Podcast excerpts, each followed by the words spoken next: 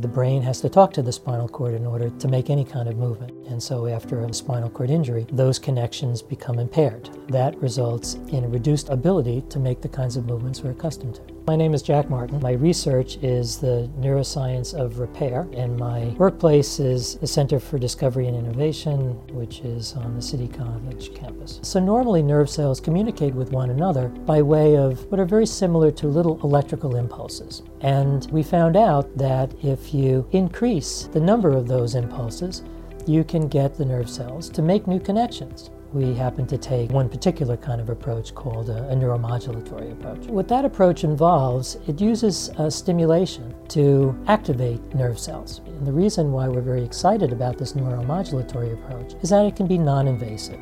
We can put a patch over the spinal cord, and that would activate the spinal cord. And we can put a patch on the scalp, uh, or that can be fitted into some kind of a hat. So I see our work as piece to a larger puzzle, which is to try to repair neural circuits.